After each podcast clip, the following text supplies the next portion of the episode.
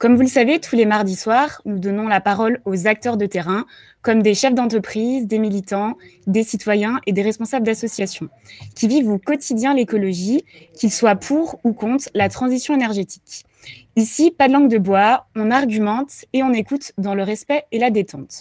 Traditionnellement, on ouvre une bière, donc j'ai ouvert euh, la, la bière comme moite en circuit court.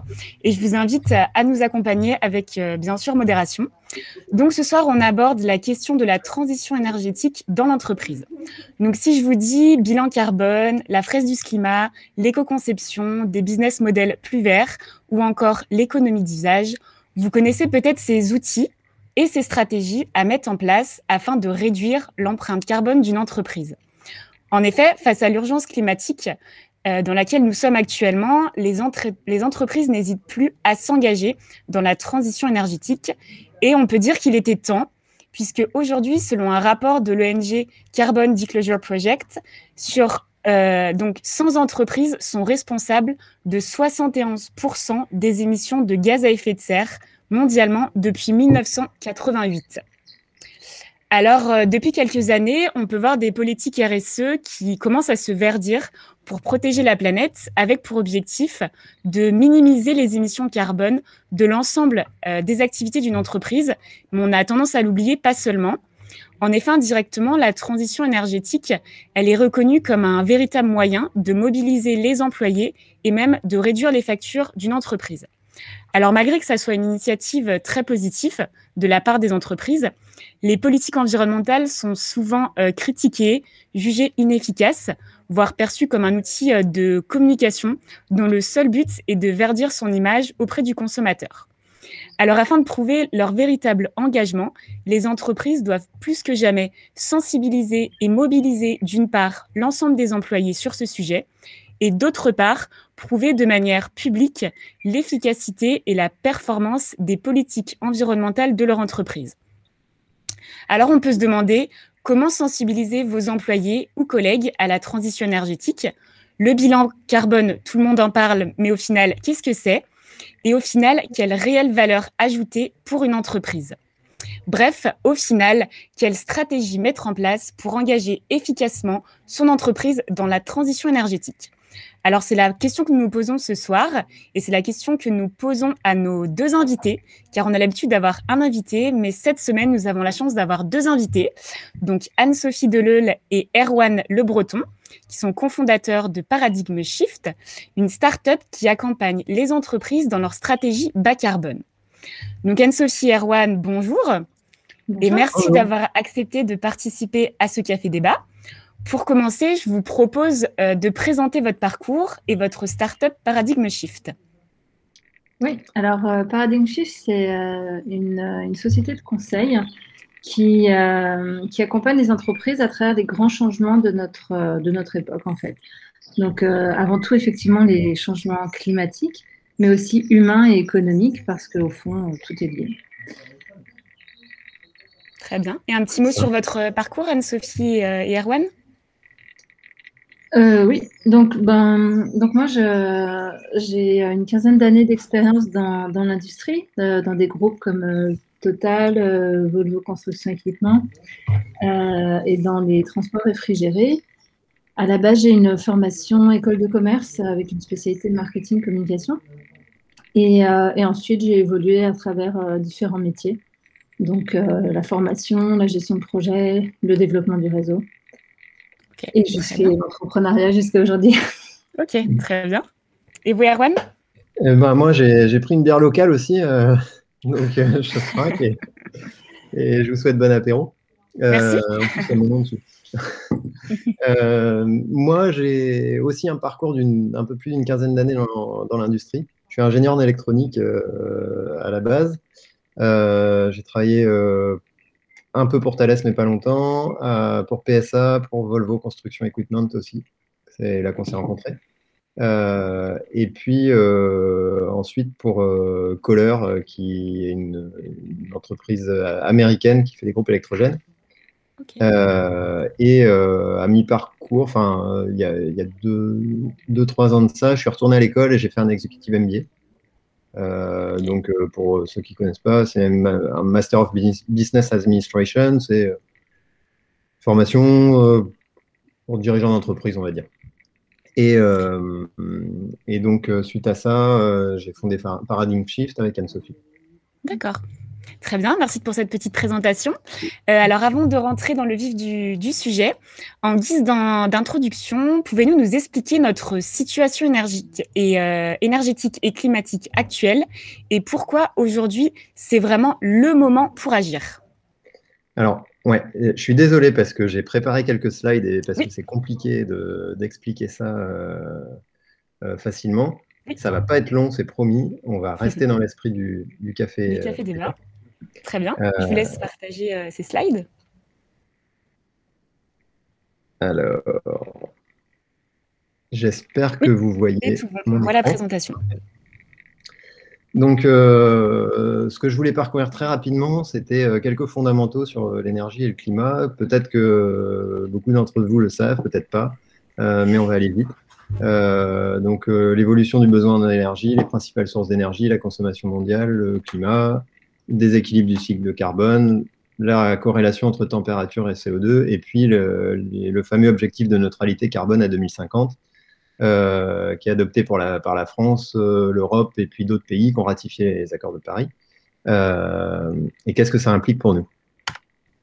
Donc l'évolution du besoin en énergie, c'est croissant, c'est même exponentiel. Donc depuis 1950, ça n'a cessé de croître. Alors, effectivement, on est plus nombreux aussi, à la fois par habitant, euh, on, est consommateur de beaucoup plus d'énergie. Euh, il y a plusieurs sources d'énergie euh, et souvent il y, a un peu des débats et des clivages à ce niveau-là. mais il y a des énergies très concentrées, très faciles à exploiter et c'est pas une surprise qu'on utilise énormément de pétrole dans nos voitures et pas de et pas d'uranium. le nucléaire est très concentré mais difficile à exploiter. Euh, a contrario, on a les énergies renouvelables, les nouvelles renouvelables, on va dire, avec l'éolien et le solaire, qui sont peu concentrés et pas si simples à exploiter. Euh, et on a l'hydraulique euh, qui est assez peu concentré et facile à exploiter, sauf qu'il faut quand même inonder des vallées, donc c'est pas si simple à mettre en œuvre. La consommation mondiale, on a historiquement consommé de la biomasse, on continue à le faire on a découvert le charbon et on a trouvé que c'était super. Ça nous a fait euh, la, révolution industrielle. Après, euh, on a découvert qu'on pouvait exploiter le, pétrole. Euh, et du coup, les transports se sont beaucoup, beaucoup développés. La mondialisation avec après. on a exploité le gaz et puis ensuite du nucléaire, mais finalement, c'est pas beaucoup à l'échelle de la consommation mondiale. L'hydroélectricité, c'est pas énorme non plus. Le solaire et le vent, on le voit presque pas. Euh, et, les, les, biocarburants non plus. Euh, donc c'est important d'avoir cette euh, photo en tête parce que quand on parle de transition énergétique, on, essaye d'enlever tout ce qui est fossile. Donc c'est charbon, pétrole et gaz. Et on voit que ça représente 85% de notre consommation mondiale. Donc c'est ça qu'on essaye de, de réduire. Donc euh, très très vite sur le climat, le climat de la Terre, il dépend de, plusieurs choses, qui, et en particulier la teneur en gaz à effet de serre que nous, on émet par nos activités humaines. Euh, je ne vais pas rentrer dans tout le détail du climat parce que sinon ce serait un peu long et puis euh, euh c'est pas l'objet ici. Mais euh, nos, activités humaines, elles, elles, induisent un déséquilibre du cycle du carbone. Euh, à l'état naturel, si on si n'intervient pas, la Terre elle est capable de séquestrer 5 euh, gigatonnes de carbone en plus par rapport à ce qu'elle émet. Donc en principe, si on émettait, nous, 5 gigatonnes de carbone, il n'y aurait pas de problème. Sauf qu'on en, on en émet 9 tous les ans et que le carbone, une fois dans l'atmosphère, on a du mal à l'enlever. Euh, et il s'accumule. Et la couette euh, de l'effet de serre qui, nous tient chaud, euh, bah, il y a de plus en plus de plumes dedans. Donc, on se retrouve avec une température croissante et complètement liée aux émissions de, CO2 en particulier. Donc, le réchauffement climatique. Ça s'appelle le réchauffement climatique. Pourquoi on essaye de limiter le réchauffement climatique? Parce que finalement, en Bretagne, 5 degrés de plus l'été, on se porte pas mal. Nous, on est contents. Mais le climat et la météo, c'est pas tout à fait la même chose. Et on voit les impacts en fait d'un demi-degré de plus par, entre un réchauffement de 1,5 degré et 2 degrés. Les mm. conséquences sont très différentes. Il y a une, deux fois plus de permafrost qui font pratiquement, pratiquement les biotopes qui changent, les coraux qui, qui meurent complètement, beaucoup moins de produits de la, pêche, et puis beaucoup plus de personnes, mais beaucoup plus de personnes confrontées à des pénuries d'eau et donc de famine, euh, de rendement agricole qui baisse, etc. Euh, c'est pour ça qu'il y a urgence en fait. Euh, et qu'est-ce que ça implique La neutralité carbone à 2050, ça implique de diviser par 6 nos émissions de gaz à effet de serre, en tout cas en France, puisque ça c'est l'extrait de la stratégie nationale bas carbone. et tous les secteurs vont devoir réduire. Euh, et certains plus que d'autres. L'agriculture étant intrinsèquement émetteur de gaz à effet de serre, et en plus on en a besoin euh, bah, pour survivre, on lui fait une part un peu plus importante. J'ai fini avec le diapo. D'accord, alors je vais reprendre la main sur, euh, sur la présentation. Donc on va rentrer un peu plus dans le, dans le vif du sujet. Donc, à savoir comment sensibiliser vos équipes aux causes et justement à ce changement climatique. Parce que s'engager dans une cause, ce ne doit pas seulement être une décision prise par la direction, mais cet engagement doit bien être compris et impliquer l'ensemble des employés d'une entreprise, mais également ses parties prenantes et ses collaborateurs. Alors déjà, Anne-Sophie et Erwan, on peut se demander pourquoi une entreprise doit passer par cette étape de sensibilisation auprès de ses employés. Quel est au final cet intérêt? Ouais, euh, à quoi ça sert de mobiliser les employés? Ben, C'est un peu comme euh, n'importe quel projet qu'on fait en entreprise. Si les gens ne comprennent pas pourquoi on le fait, on n'a pas d'engagement et on n'a aucun succès. Donc, euh, une entreprise, c'est plein d'employés. Euh, c'est rien d'autre que ça, en fait. sinon, c'est une entité légale. Et si on veut que les employés ben, marchent dans la direction qu'on a décidé ou qu'on veut, on est obligé de les mobiliser. Donc, euh, que ce soit le climat ou un autre projet, c'est pareil. C'est la même chose. Le gros avantage euh, du climat, quand même, c'est qu'en général, il y a un consensus sur le fait qu'on doit faire quelque chose, qu'il y a beaucoup de gens qui ont des enfants et des petits-enfants. Et une fois qu'ils comprennent euh, la situation dans laquelle on est, on, a des gens qui sont motivés. on a des gens déprimés un peu au début, donc il faut faire attention à ce qu'on fait quand on, quand on sensibilise. Parce que le discours est assez anxiogène quand même. C'est vrai. Donc, on a bien compris qu'il y avait un réel intérêt euh, à convaincre ses, employés euh, de, s'engager. Mais du coup, on va passer un petit peu sur euh, comment le faire et donc quel discours et attitude adopter pour mobiliser efficacement ses employés. Est-ce que la, politique de l'écologie punitive qu'on entend assez souvent dans les médias, est-ce qu'elle est vraiment indispensable en entreprise? Je pense qu'il y a deux questions en une. Euh, la question de quel discours et attitude euh, adopter, euh, je pense qu'il faut expliquer, expliquer, expliquer et faire en sorte que les gens intègrent émotionnellement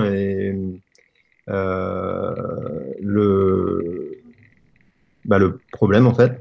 Mhm. et ce qu'on peut faire aussi, c'est mettre en place de l'amélioration continue, avoir des indicateurs, suivre euh, l'évolution des actions, montrer que ben, les choses avancent, euh, peut-être doucement, mais qu'elles avancent quand même. Le punitif euh, à l'échelle de l'individu, je n'y crois pas. les gens réagissent contre en général. par contre, quand on parle de punitif, d'écologie punitive, des fois, en fait, on, on parle aussi de taxes et de, et de comment ça s'appelle? D'incitative d'incitation. Et, euh, et, ça par contre euh, j'y crois. Euh, quand il y a une contrainte qui est mise sur les entreprises ou les organisations quand elle est financière ça marche parce que les entreprises elles sont elles sont obligées quelque part de suivre les lois. Et donc voilà je, je réponds un peu comme un Normand, là, mais je pense que sur les personnes, ça ne marche pas d'être punitif. mais sur les organisations, ça marche. D'accord, ok. donc ensuite, on peut se demander si on veut sensibiliser ses, employés sans que ça soit forcément que ce soit punitif ou pas.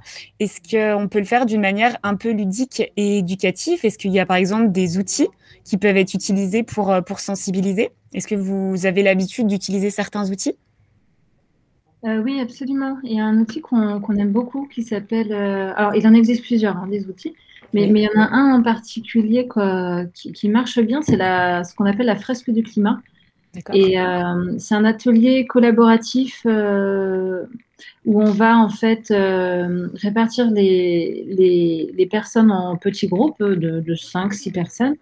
Et ils ont chacun un, espèce de, de, jeu de cartes, enfin de, ils ont un ensemble de, cartes. Et l'idée, c'est sur une fresque hein, de physiquement venir les placer en relation les unes avec les autres. Et euh, l'objectif de cette fresque, en fait, c'est de, de, sensibiliser les gens, justement, aux causes et aux conséquences du réchauffement climatique. Donc, on parle vraiment des activités humaines et euh, petit à petit, on évolue vers les conséquences que ça peut avoir, que ce soit euh, la signification des océans et pourquoi est-ce que c'est un problème et, on déroule comme ça jusqu'au bout, euh, jusqu'au risque en fait euh, auquel on, peut être confronté euh, si, on, pousse, si on continue en fait sur, la lignée sur, la, sur laquelle on est. C'est un jeu qui est assez sérieux, qui a été. Enfin, un jeu. Oui, non, c'est pas un jeu. Hein. c'est un serious game. qui a été fondé par l'ancien directeur du Shift Project à partir en fait des travaux du GIEC. Donc, toutes les cartes sont issues des rapports du GIEC. D'accord. Donc, si, et cette fraise du climat, du coup, elle met simplement en valeur les dépenses, enfin les, émissions carbone à l'échelle mondiale. Mais est-ce qu'on peut voir aussi les postes d'émissions carbone dans l'entreprise? Est-ce que ça l'inclut dans cet outil? Non, On, voit les, les postes par. Euh, en fait, c'est vraiment une vision globale du réchauffement climatique sur les activités humaines et les conséquences, comme je disais. Donc, ça, reste assez global. Il faut avoir vraiment une compréhension globale de la situation aujourd'hui. Hmm. Mais par contre, on voit quand même la proportion de l'agriculture, de l'industrie, des transports. Euh, ça, c'est visible. Après, il faut compter environ euh, trois heures pour un atelier comme ça, pour info. D'accord. Hmm. Ok. Hmm. Euh, et donc, du coup, si euh, une entreprise souhaite vraiment montrer à ses employés euh, l'impact carbone d'une activité de l'entreprise, est-ce que c'est possible de le faire vraiment un focus sur l'entreprise Sensibiliser les employés au final en leur montrant l'impact carbone des activités qu'ils font au quotidien je, crois je crois. C'est le bilan carbone. Oui, Ouais, c'est plutôt le bilan carbone. Il, il faut passer par un bilan carbone pour, euh, pour, connaître euh, précisément les postes, euh, les principaux postes d'émissions de gaz à effet de serre de l'entreprise. Du coup, on en parlera peut-être un peu plus. On en parlera un peu plus tard, exactement.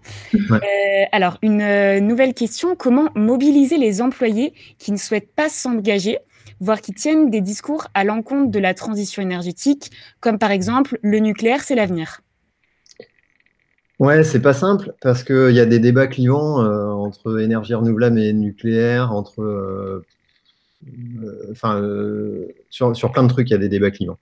Et euh, je pense que à partir du moment où je, l'ai un peu fait en express hein, au début, mais à partir du moment où on comprend qu'on essaye de remplacer les énergies fossiles par d'autres énergies qui sont moins émettrices de gaz à effet de serre, on se rend compte en fait que les solutions qui nous restent, il n'y en a pas tant. Et, euh, parce que tout ce qui est euh, très émetteur de gaz à effet de serre, c'est le fossile. Euh, le gaz au charbon, enfin du gaz au charbon, au pétrole, etc. Et ça, il faut qu'on essaye de s'en passer. Le gaz étant moins pire que, que le charbon, à peu près deux fois moins émetteur. Mais n'empêche que après, on a d'autres énergies qui sont les renouvelables, l'hydroélectricité, le nucléaire, etc. Et, et, tout ça, c'est quand même beaucoup moins émetteur de gaz à effet de serre, quoi qu'on en dise, euh, que euh, le pétrole euh, et le charbon. Et donc, est-ce que ça vaut le coup d'opposer nucléaire et renouvelable? Je ne crois pas. Par contre, ce qu'il faut savoir, c'est qu'en France, en tout cas, on a une situation particulière où on a du nucléaire qui est très très peu carboné, moins carboné que du solaire. Donc, vouloir le supprimer, c'est un peu se tirer une balle dans le pied. parce que pour remplacer tout le parc nucléaire qu'on a par du solaire ou de l'éolien, je ne sais, pas si on arrivera à les déployer assez vite, en fait. Enfin, c'est sûr que non, d'ailleurs. on peut prendre des exemples. Euh, déployer un parc éolien euh, en mer, euh, en baie de Saint-Brieuc, par exemple, ça a pris 10 ans et ils ont, elles sont toujours pas poussées, les, les, les, éoliennes. Donc, si on veut réduire, là, on a 30 ans pour arriver à notre neutralité carbone. Si on met 10 ans à mettre un parc éolien quelque part, qui couvre même pas les besoins. On n'y arrivera jamais, en fait. Alors, si, si vous permettre un, petit, un petit commentaire, parce qu'effectivement, c'est un sujet que j'aime beaucoup, le nucléaire. Et donc, je suis très content qu'Erwan ce soir aborde le sujet. Euh, alors, je veux juste une petite précision par rapport à ta présentation que je trouvais très bien euh, sur effectivement les, données en quelques slides, l'image un petit peu de, la transition énergétique. Il y a quelque chose qui, que, tu, euh, que tu as présenté. Tu as montré que les, besoins d'énergie étaient croissants. Oui. D'accord? Ça, c'est vrai au niveau mondial. D'accord? Mais ce n'est plus vrai à l'échelle des pays de l'OCDE. Euh, les pays aujourd'hui qui sont équipés de centrales nucléaires, les pays de l'OCDE, aux États-Unis, en France, au Japon, en Europe, euh, on est sur la consommation électrique est, flat depuis à peu près 7 ans. Et elle va le rester pendant les 40 prochaines années. ce sont les, études faites par RTE de dimensionnement euh, à, grande échelle de, transport de courant. Donc on est dans un, dans un, dans un écosystème où la consommation électrique ne va pas augmenter. Et donc aujourd'hui, on est à 100% alimenté en courant électrique, puisque la preuve, on arrive à faire cette vidéo ce soir, ça fonctionne parfaitement. Il y a, on a un service qui est plutôt pas mal en France. On a, on a un service délivré par le, distributeur, enfin le, transport et la distribution d'énergie électrique qui est plutôt, qui est plutôt stable, euh, qui est un, peu, un poil moins bien que celui de l'Allemagne, parce que l'Allemagne, ils ont moins de panne que nous alors qu'ils ont quand même beaucoup plus d'énergie renouvelable. Donc, comme quoi, effectivement, la, corrélation entre panne sur un réseau et nucléaire renouvelable n'est pas forcément corrélée. Les Allemands en sont la, la preuve vivante. Euh, et donc, du coup, pour venir sur l'idée effectivement du, nucléaire, euh, il y a une étude qui est sortie que nous on a publiée, euh, qu'on a reprise sur les réseaux sociaux il y a, la semaine dernière, sur 125 pays et à peu près depuis 35 ans, et qui a montré que les pays qui avaient effectivement une stratégie nucléaire avaient moins progressé que les pays qui avaient une, stratégie qui n'était pas nucléaire par rapport à, gommer l'effet carbone. Parce que, en fait, je pense que le nucléaire, ce qu'il faut voir, c'est que comme on, est on, arrête de consommer, on ne consomme pas plus, les, années qui viennent, on va consommer pas plus de pour électrique qu'actuellement, et que euh, le nucléaire répond déjà à 100% de nos besoins, euh, effectivement, si on n'éteint pas un peu de nucléaire, on va se retrouver en surproduction. 100% d'énergie. Et les centrales nucléaires, elles ont une durée de vie, elles ne sont pas immortelles. Aujourd'hui, euh, ça se bat pour prolonger les centrales nucléaires. aux États-Unis, il y a eu des autorisations pour les prolonger et qui n'ont même pas été suivis des faits parce que les gens disent non, non, mais finalement, au contenu du prix des assurances, au contenu du prix de tout ça, ça ne vaut pas le coup de continuer le nucléaire parce que c'est trop cher à entretenir. Et donc, la question, donc c'est vrai que idéalement, il faudrait dire on a besoin de toutes les bonnes. Les, bonnes technologies pour combattre le réchauffement climatique, mais dans un pays où on est déjà à 100%, on a 75% de nucléaire, et que bah, du coup, euh, bah, si on dit bah ouais, bah, du coup on ne ferme pas le nucléaire, donc du coup ça veut dire qu'on ne fait pas de renouvelable, et si on ne fait pas de renouvelable, on ne prépare pas le futur. Et aujourd'hui, euh, comme tu l'as très bien dit, effectivement, le nucléaire, c'est quand même un des moyens les plus efficaces au monde pour produire l'énergie décarbonée électrique. On est à 20 grammes à peu près, hein. enfin, ça dépend des estimations. Euh, entre mm. les pro-nucléaires disent 6, euh, les anti disent 60. En gros, on peut dire qu'on est autour de, autour de 20 grammes, ce qui correspond effectivement aussi à la, au, niveau de carbonation. Enfin, c'est le CO2 qui est produit aussi par le photovoltaïque en 2021, parce qu'effectivement, le photovoltaïque est très très producteur. On était à 200 grammes par kilowattheure il y a, à peu près 10 ans. Effectivement, comme il y a eu des gros progrès sur la fabrication et on fabrique effectivement, donc il y a, une, amélioration, un apprentissage qui est très important. Et donc, l'idée, c'est qu'à l'échelle globale, pour décarboner l'économie, on peut dire qu'aujourd'hui, en 2021, mettre un panneau solaire ou mettre du nucléaire, l'impact sur le carbone est quasiment le même au niveau production. Ne parle pas de l'équilibrage offre-demande, qui est autre chose. du coup, ça veut dire qu'avec le nucléaire, il y a une production qui est constante. Avec les renouvelables, c'est fluctuant. Mais on, pourra en, discuter après. Donc, c'est-à-dire qu'au niveau bilan carbone pur, le, solaire est comparable avec le nucléaire. Ensuite, euh, aujourd'hui, au niveau du prix. C'est-à-dire que si on veut décarboner l'économie mondiale, c'est qu'on veut dire, bah, il n'y a pas que la France qu'on veut décarboner, parce que bah, si on décarbone la France, bah, on aura fait une petite portion, mais on n'aura vraiment pas fait grand-chose parce qu'à l'échelle mondiale, l'idée, si on veut décarboner au niveau mondial, il faut déployer un moyen de produire l'électricité qui soit décarboné et qui soit abordable en termes de prix. Aujourd'hui, produire un kilowattheure en Europe, on est à peu près à 1,5 centime du kilowattheure. 1,5 centime. Ça, c'est sans aucune aide, sans aucune subvention. C'était des appels d'offres qui ont été faits euh, euh, au Portugal euh, il y, a quelques mois. les mêmes centrales, quand on, brûle du charbon ou du gaz, on est à peu près à 5 ou 6 centimes le kilowattheure. Donc on est déjà trois fois plus cher que le solaire. Et en nucléaire, nouvelle génération, euh, qui, qui, là, du coup, mettent 20 ans à être construite, parce que le, projet de Flamanville, ça fait 20 ans. Donc, c'est vrai que tu disais tout à l'heure, oui, les énergies renouvelables ne sont pas construites suffisamment vite. Hein. Mais en fait, euh, à partir du moment où on a le permitting et qu'il n'y a pas d'opposition locale des, riverains, euh, une éolienne, ça se mmh. construit en, un an. Quoi. Donc, ce n'est pas, pas un problème technologique. Alors qu'une centrale nucléaire, il y a des complexités qui sont très importantes. Effectivement, les centrales nucléaires qu'on construit en 2021 sont beaucoup plus fiables que les celles qu'on a construites il y a 40 ans, mais elles, elles coûtent beaucoup plus cher aussi. Et donc, l'idée, c'est que euh, le nucléaire, c'est quelque chose qui décarbone l'économie, ça c'est sûr, mais à un coût qui est dix fois supérieur au solaire. Alors, les pays qui ont le plus besoin de décarboner l'économie, ce seraient des pays qui aujourd'hui n'ont pas forcément les moyens de dépayer dix fois plus cher l'énergie qu'avec du solaire. Donc, c'est pour ça que euh, moi aussi, j'aimerais ne pas opposer les deux et dire on a besoin des deux.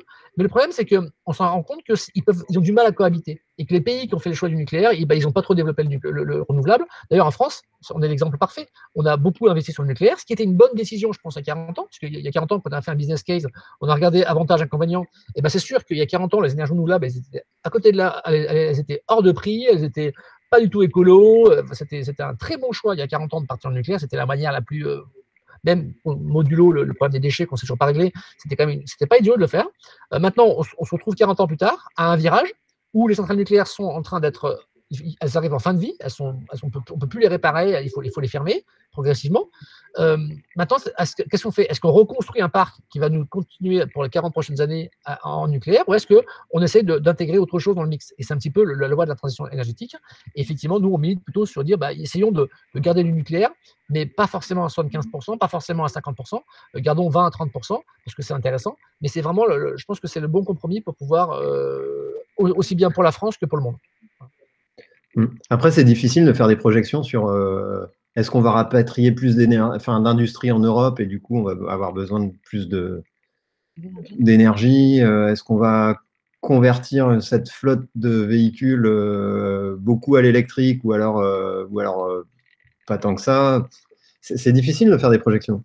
Ah non, ça c'est facile. Ça c'est facile.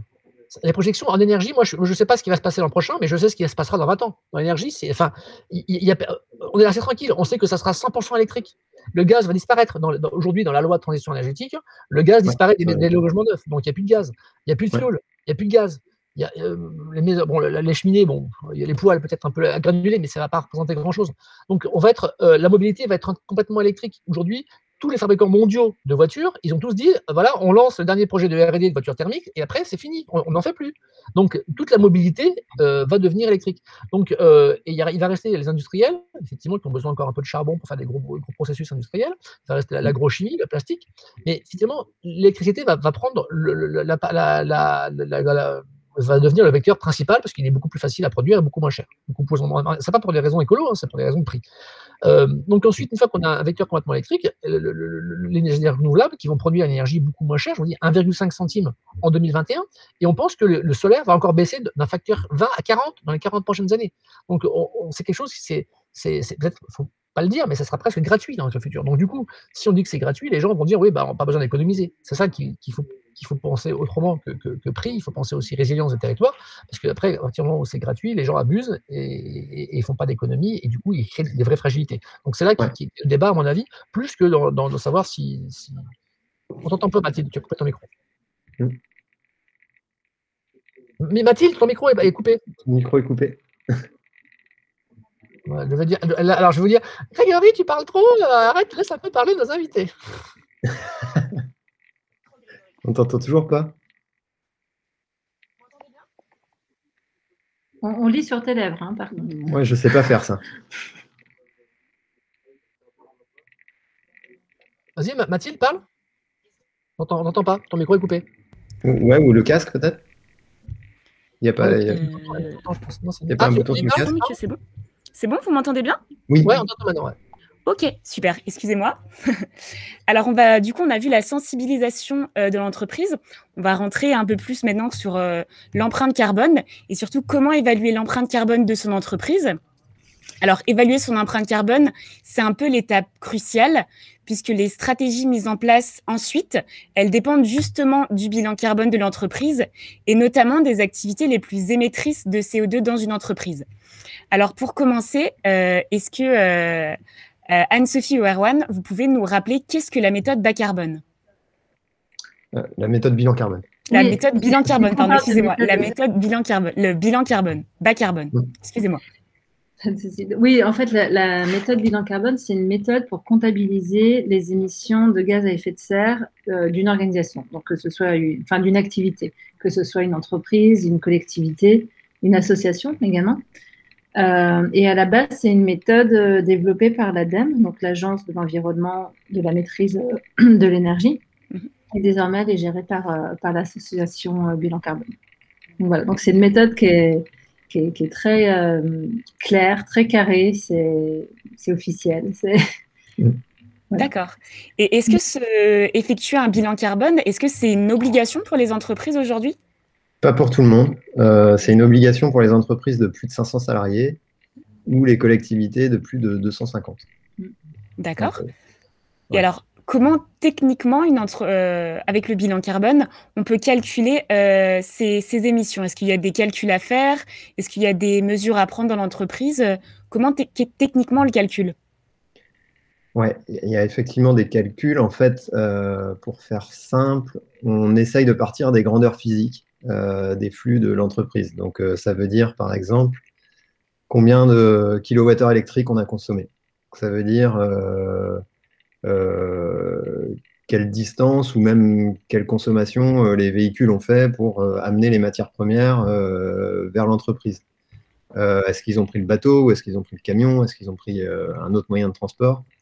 Ça, ça, va faire changer la donne. Euh, on prend en compte les matières premières qui ont servi à fabriquer euh, bah, les, les, produits que fabrique l'entreprise. On va prendre en compte les déplacements domicile-travail des employés, euh, les déplacements professionnels. On va prendre en compte les immobilisations, donc les, usines, les bureaux, les machines qui servent à, fabriquer. donc on essaye de prendre tout en compte, y compris d'ailleurs l'utilisation des, des produits. Euh, une, entreprise qui fabrique des voitures ou des camions, en fait, euh, elle induit du carbone chez ses clients mm. parce qu'il faut faire le plein tous les 1000 bornes et la voiture, elle va durer 200 000 km, peut-être plus. Donc tout ça, ça rentre en fait dans l'empreinte carbone d'une organisation. oui, que ce soit direct ou induit. Ouais. Et en fait, il y a des bases de données qui existent. La base carbone de l'ADEME en est une, par exemple. Euh, donc, on, se sert de ces bases de données-là pour convertir des données physiques euh, en données carbone. Et on, convertit tout en CO2 équivalent. Euh, parce qu'il y a plusieurs types de gaz à effet de serre. Il y a le CH4, par exemple. Il y a les gaz à effet de serre qui viennent des, fluides de, réfrigération. Donc, si vous avez une chambre froide dans, votre boîte, et eh ben, s'il y a des fuites de réfrigérants, euh, mhm. on les compte aussi. Euh, donc typiquement, tout ça, on prend en compte. Et une fois qu'on a tout comptabilisé, on catégorise et on, voit ce qui est, enfin, quels sont les postes les plus émetteurs. Et à partir de ça, on travaille dessus. Alors justement, de votre expérience, puisqu'il me semble que, que Erwan, vous avez la formation pour, pour, euh, pour effectuer euh, les bilans carbone dans une entreprise, quelles sont les activités euh, les plus émettrices de gaz à effet de serre dans une entreprise? Est-ce que vous avez une petite tendance à nous donner?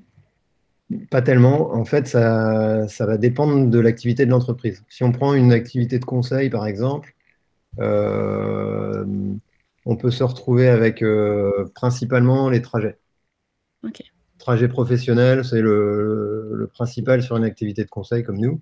Euh, après, euh, des activités de, euh, de production d'acier, par exemple, ben, c'est c'est juste énorme et ça vient de la, production, en fait, parce que ça demande du charbon. on peut avoir, par exemple, un distributeur d'eau comme ça va être beaucoup l'énergie qui va être utilisée pour les pompes, par exemple. ou les tuyaux, parce qu'il y a beaucoup de tuyaux à changer souvent. Donc il y a, de la, il y a, du béton, il y a du plastique, etc. une société de BTP, ça va être les matériaux principalement, ou les combustibles pour les engins de chantier. Ok, donc ça dépend vraiment au final de l'activité de, l'entreprise. Ouais, ça dépend essentiellement de ça. Mm. D'accord. Ok, très bien. Et euh, alors sur Internet, euh, je pense que vous le savez déjà, mais on peut trouver euh, de nombreux logiciels, des simulateurs ou des outils gratuits afin de faire son propre bilan carbone. Alors au final, est-ce qu'on peut vraiment bien réaliser un bilan carbone un peu à la louche via des logiciels ou avec ses propres connaissances ou est-ce que vraiment la méthode euh, carbone, c'est vraiment euh, la seule méthode pour pouvoir, euh, pour pouvoir mettre en lumière les, émissions de carbone les plus importantes dans une entreprise?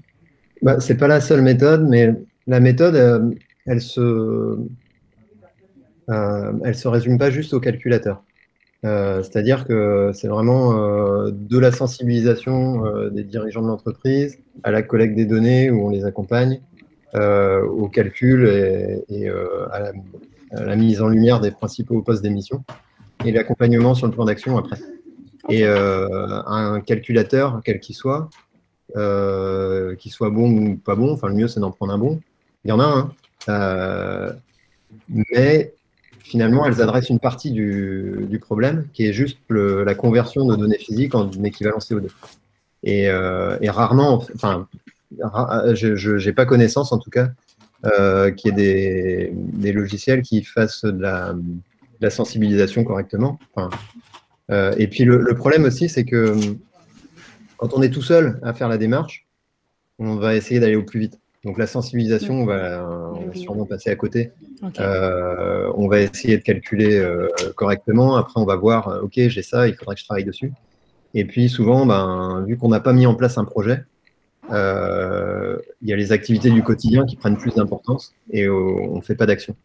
Et, c'est ce que j'ai rencontré euh, souvent en fait d'entreprises qui ont essayé de faire leur bilan eux-mêmes. Mhm. Parfois, elles ont réussi à faire quelque chose de très bien, euh, mais elles s'en sont arrêtées au bilan et pas aux actions. Et du coup, elles ont perdu du temps parce qu'elles ne sont pas passées à l'action. En fait. Ce qu'on veut, c'est passer à l'action. Parce que comptabiliser, c'est, honnêtement, c'est chiant. C'est vrai. Et bah du coup, c'est justement de quoi on va parler maintenant, les actions. Donc on va passer à notre dernière partie. Euh, quelle stratégie mettre en place pour accompagner l'entreprise dans sa politique bas carbone? Donc on va commencer par un peu d'histoire. Étymologiquement, le mot stratégie, il vient du grec stratégos, qui signifiait conduire une armée. En effet, la stratégie, c'est tout un art c'est l'art déjà de planifier, d'organiser et de diriger des opérations de manière prévisionnelle et de coordonner euh, du coup ces équipes afin d'atteindre un objectif. Alors aujourd'hui, euh, quelles sont les stratégies pour conduire son entreprise à réduire ses émissions euh, carbone? Comment on peut élaborer une stratégie pour vous bas carbone durable dans le temps pour son entreprise? Comment on peut faire une stratégie? Déjà, euh, quand on. Il y a, euh, je, pense qu'il faut voir les choses sous un, angle. Euh, qu'est-ce que je peux faire tout de suite? Parce que tout ce que je peux couper comme émission facilement, c'est toujours ça qui est de moins émis. Et là, on n'est pas dans la stratégie, on est juste à mettre en place des actions court terme. Mais quand même, ça vaut le coup de les faire avant de penser au, au long terme à 10 ans. Euh, Donc sur le principe que ces, émissions sont stockées ensuite et qu'une fois qu'elles sont émises, on n'arrive pas à s'en défaire. Euh, enfin, elles, restent dans l'atmosphère en fait. C'est sur, ce principe. C'est ce principe-là, c'est que tout ce qu'on peut faire facilement, il faut le faire tout de suite, même peut-être avant de penser à la stratégie. Euh, et puis, donc, ce qui est intéressant de voir aussi, c'est comment on priorise, quelle, quelle, stratégie on va mettre en place. Le bilan carbone, ça sert aussi à une chose, c'est d'identifier les, vulnérabilités qu'on a. Par exemple, euh, si, on, si on est contraint euh, de manière forcée par l'État ou, parce qu'il n'y a plus de pétrole à diminuer en fait euh, sa dépendance au, pétrole, si on, le subit, on ne va pas y arriver. Donc il faut le planifier. donc ça vaut le coup d'y penser en, en avance. Et les premières actions avant de, avant de vraiment tout changer, c'est déjà de, de, se demander qu'est-ce qu'on peut faire de manière plus sobre ou avec une énergie ou, des matériaux avec une intensité carbone réduite. Et il y a un moment, ce ne sera pas suffisant parce que l'objectif, c'est de diviser par 6. Donc, euh, donc, une stratégie très long terme à mettre en place aujourd'hui à 2050, c'est juste pas possible. Mais par contre, euh, euh, on, peut faire des choses intéressantes. Sur les produits, on peut entamer une démarche d'éco-conception, par exemple. Mais ça, je crois qu'on va en parler. Mhm. et, au niveau du modèle économique de l'entreprise, on peut aussi faire des choses. Mhm. Euh, on peut aussi faire des choses beaucoup plus simples qui sont de réduire les déplacements professionnels comme on a fait avec le Covid.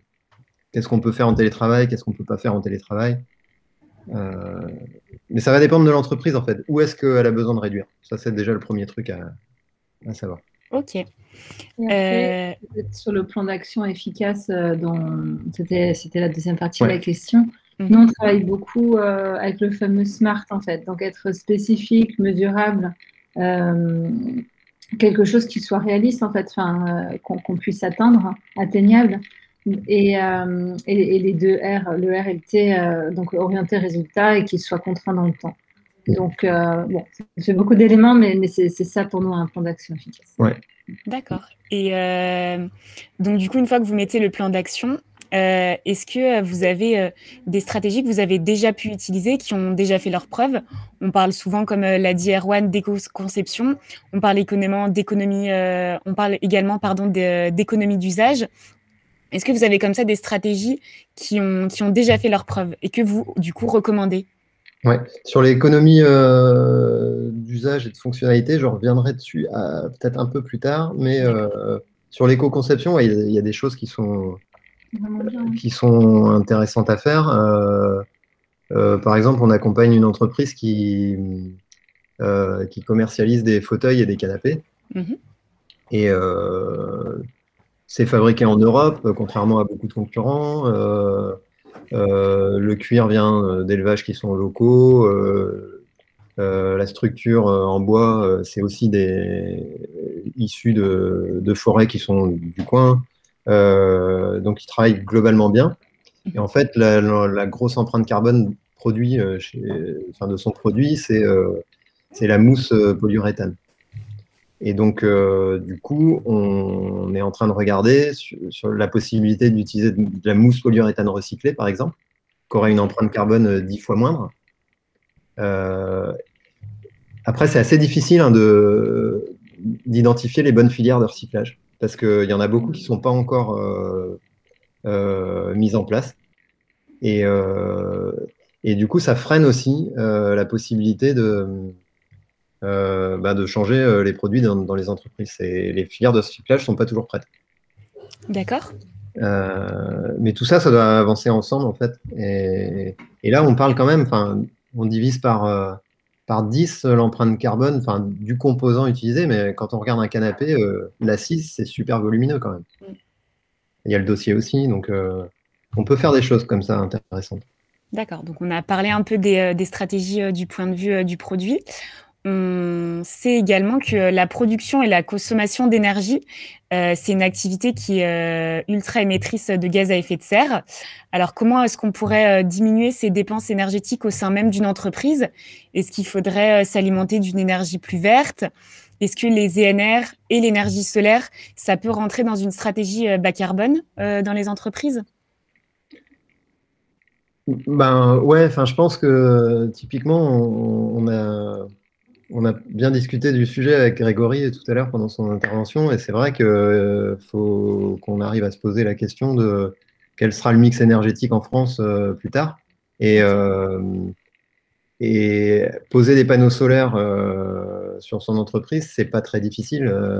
Il y a des, on pense aux supermarchés par exemple, qui ont des surfaces qui peuvent être utilisées, qui sont intéressantes.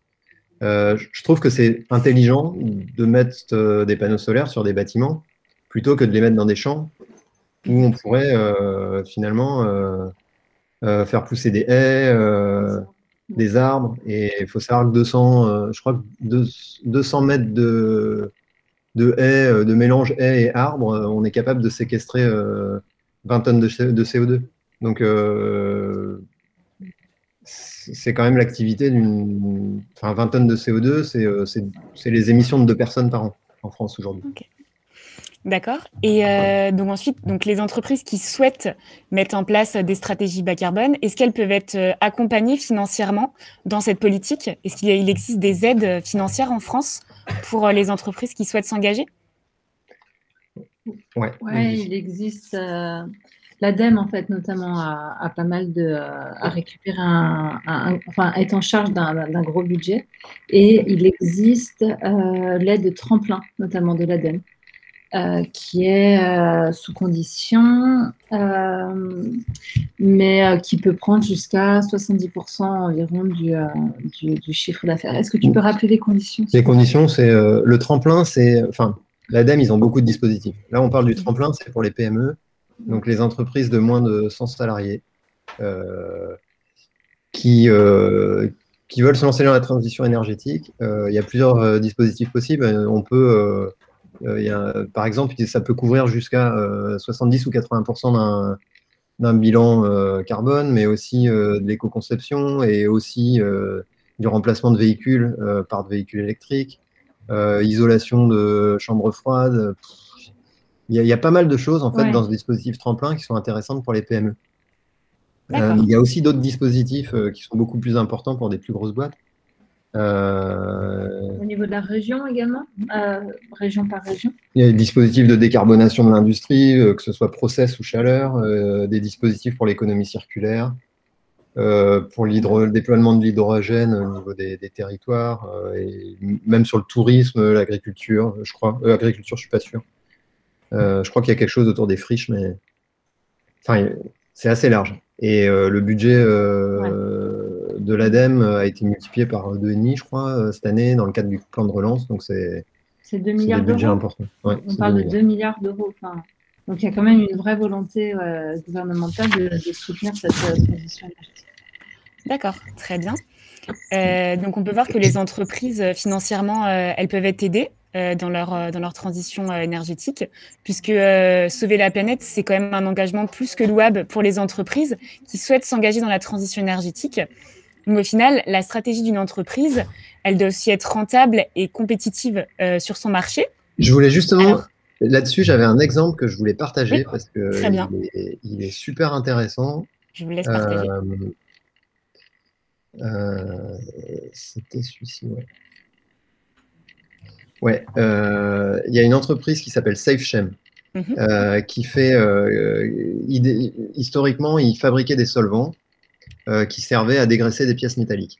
Et cette entreprise a décidé euh, de plus vendre ses solvants, ses solvants mais euh, vendre du nettoyage. Donc on est sur de l'économie de la fonctionnalité. en faisant ça, ils ont réduit de moitié le volume utilisé. Il reste propriétaire du solvant qui est utilisé.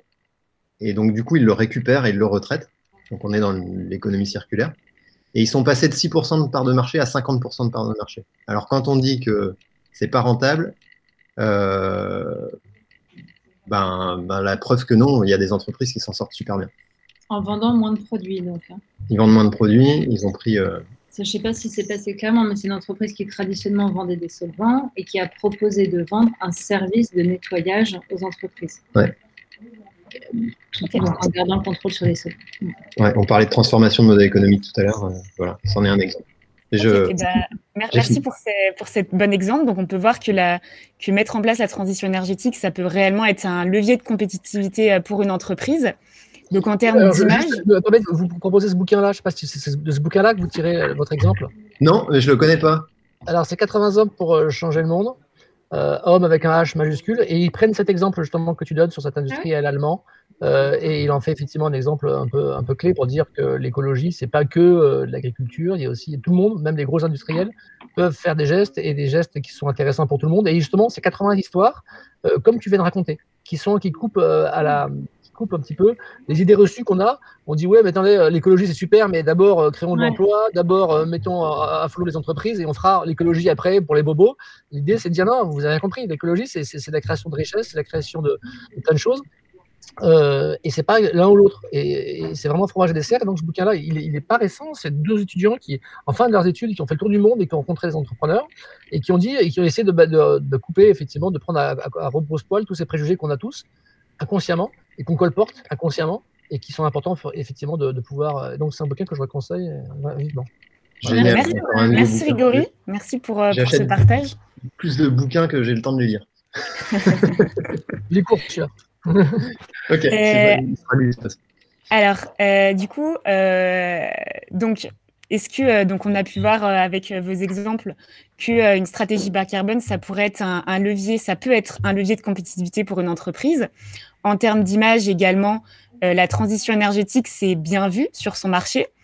Mais au final, vu l'engouement des entreprises euh, pour la transition énergétique, on a l'impression que toutes les entreprises s'engagent dans cette cause pour, entre autres, valoriser leur image et qu'au final, ça représente plus un élément de différenciation. Alors, quelle est la véritable valeur ajoutée pour une entreprise? Euh, Est-ce que c'est réellement rentable? Hmm. Mais oui, mais oui. euh, je peux peut-être, ça me fait penser à une citation de, de Yvon Chouinard de, de Patagonia, mm. qui disait euh, Je sais que cela semble fou, mais à, chaque fois que j'ai pris une décision qui est la meilleure pour la planète, j'ai gagné de l'argent. Et nos clients le savent et ils, veulent faire partie de cet engagement environnemental.